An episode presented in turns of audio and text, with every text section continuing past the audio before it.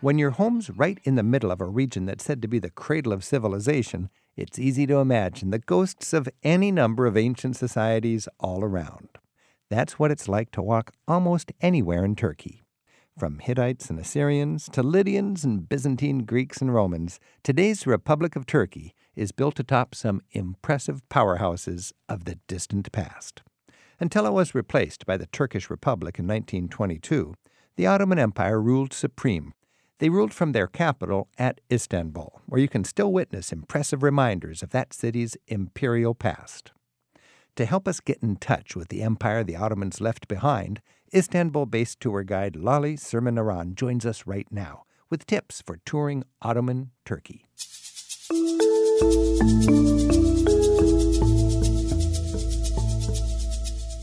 Lale, thanks for joining us.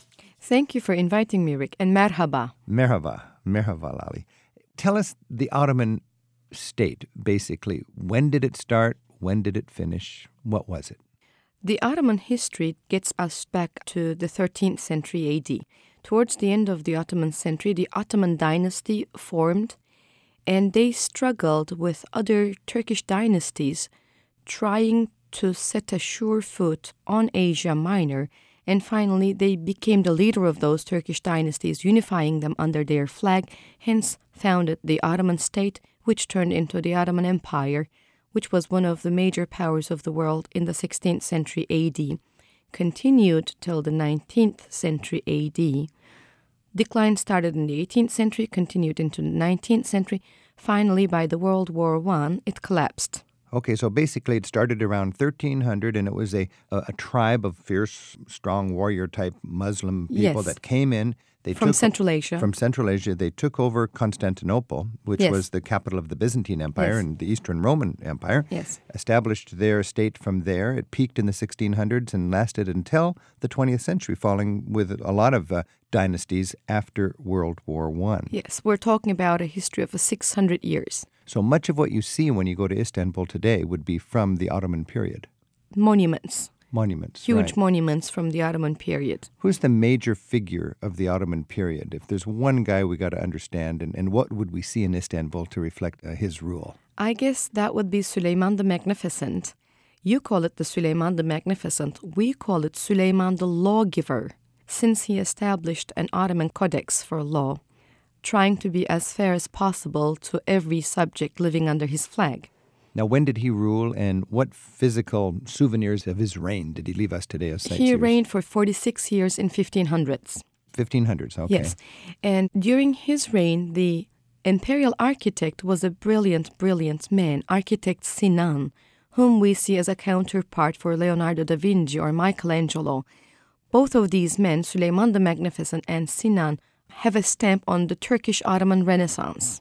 Now, that's interesting because we got Francois Premier, we got Henry VIII, we got the Medici, we got Michelangelo. All of the same age. All the class of 16th century was an awesome age. This is the class of 1500, and a lot of times we forget that Suleiman the Magnificent was part of that with his Michelangelo or Leonardo. Brilliant architect. S-I-N-O-N. Now, as a Westerner, when I go to Istanbul, I'm just so thrilled to go into the mosques, but I don't have a very good ability to appreciate fine mosque architecture from just mosque architecture.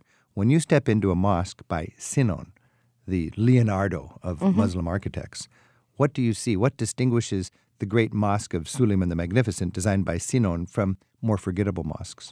To start with, I can summarize it with one word: grandeur. He was able to build huge domes without pillars supporting. He hid the pillars in the walls. Okay. So the domes looked like as if they were floating on air. Now, how did he do that?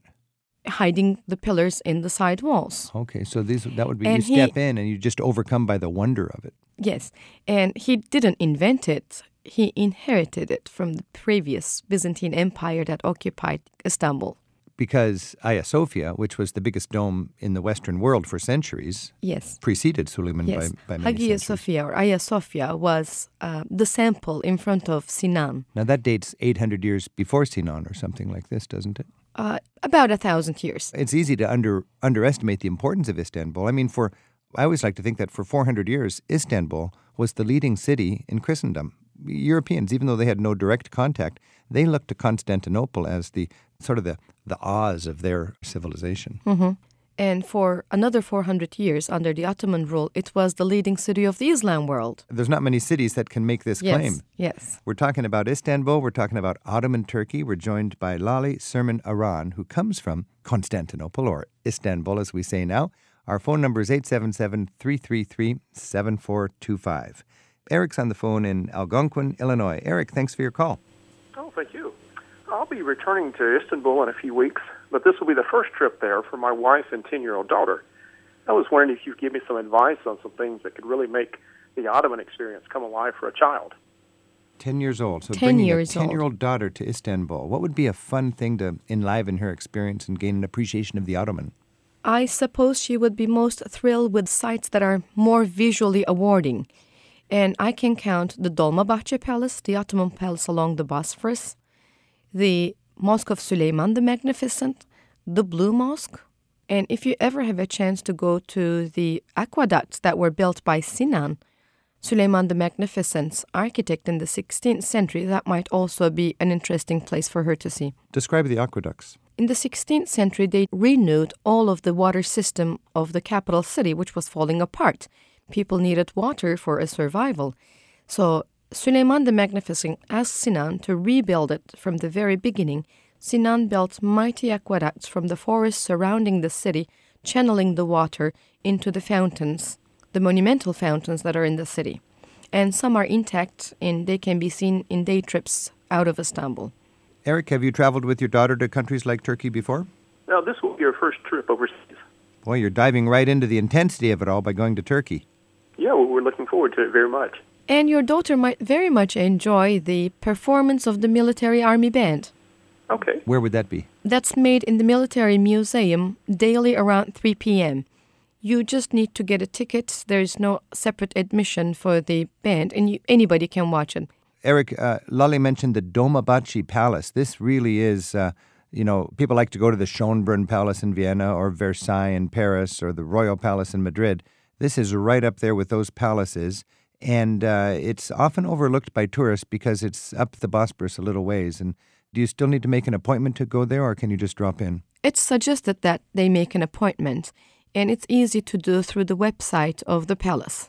You can do it ahead of time. Describe the palace to us just briefly. What century is it from? It's a 19th century palace, and it's heavily under the European influence, European architecture. But the Ottomans, during their decline, wanted to show off the world they still have the money, they still have the might, they still have the power that their ancestors had, therefore channeled everything that they had in their power for the construction of this palace. It's spectacular. Baccarat crystal staircases, largest crystal chandeliers of the world, biggest hand-woven carpets of the world, and you can all see them in the palace. The palace is kept with the original furniture. So this is a palace that was actually built during the decline of the Ottomans, and then to sort of prove that they're not on the decline, it was over-the-top sort of grandeur. It was a show-off. How do you spell Dolmabahçe? D-O-L-M-A-B-A-H-C-E.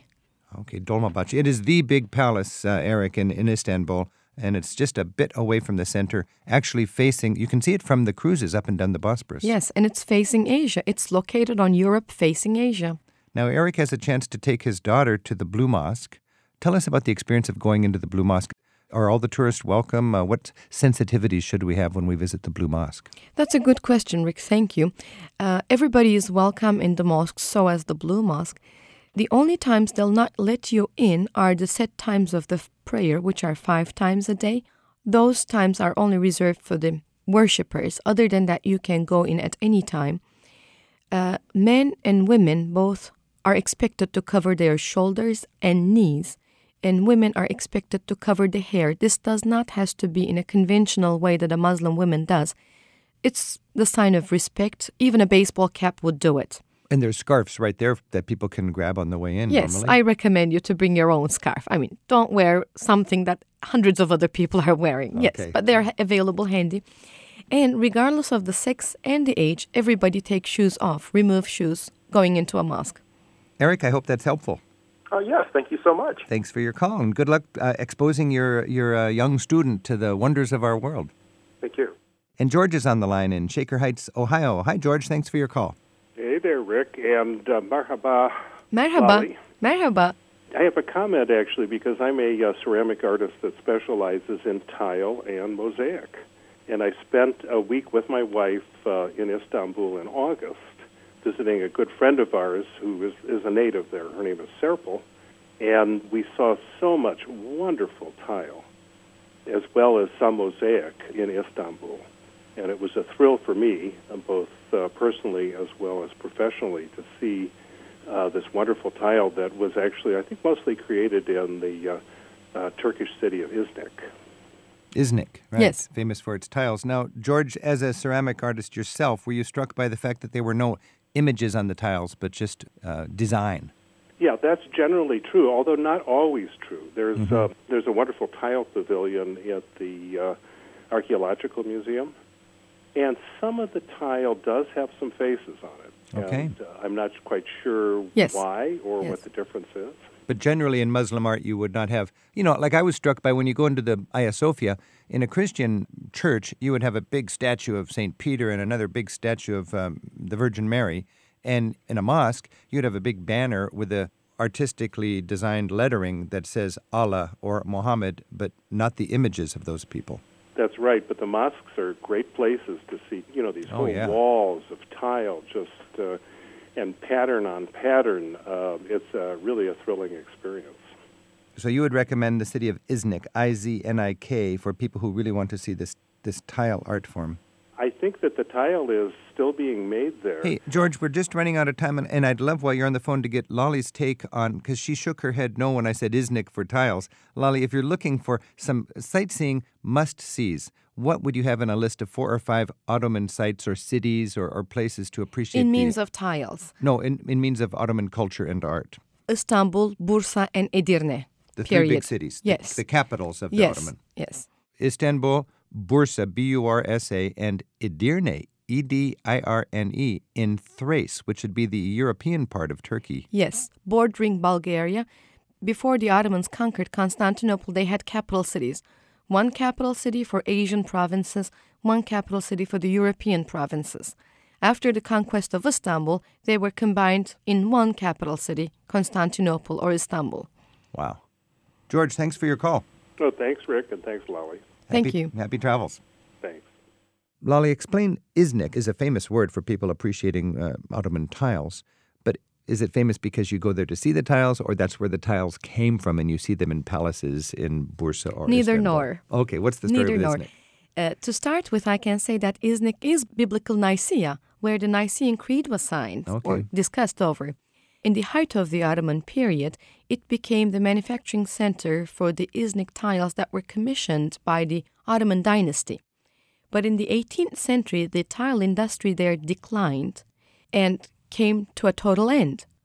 Afterwards, different centers carried on the traditions of the Iznik tiles, but none could come to the quality of what was produced in Iznik because it was a profession or a task that a master taught an apprentice. That chain came to an end. So bottom line, if you want to see the greatest Iznik-style tiles, you could do it in Istanbul. And I would imagine that would be in the Topkapi Palace would be a good place. The best I would list as the Rustem Pasha's Mosque along the Golden Horn. Huh, okay. Then comes the Blue Mosque and the Topkapi Palace. Let's talk about the Topkapi Palace. We talked about the Dolmabahçe Palace, but that's 19th century. And that's more modern and more European style. But when you go to the Topkapi Palace, that you feel like you're going into another world. How can we best appreciate the Topkapi Palace? What I can say is that Dolmabahçe Palace is an eclectic palace with Turkish elements and European architectural elements. Topkapi Palace is an Ottoman palace. What makes it stand out so differently is that Ottomans or Turks previously, before they established themselves in Asia Minor, they were nomads living in Central Asia. They lived in tents, and the tents were organized around the tent of the chieftain. And when you go to the Topkapi Palace, it's a concrete structure, but it's a concrete tent. You see buildings organized around courtyards as if they are tents circling a central location. So there are courtyards, and around them there are the buildings. The same thing, nothing has changed, but only the material. And life in the Topkapi Palace When you talk about a palace, people always imagine fancy furniture, fancy silverware, flatware, chandeliers. There are none in the Topkapi Palace because that's not how you live in a tent. You would live on the ground, spreading good, well-made carpets, and you would sit on the divans. Once upon a time, the divans in the tents were the mattresses that were folded up during the day that were tucked to the sides of the tents.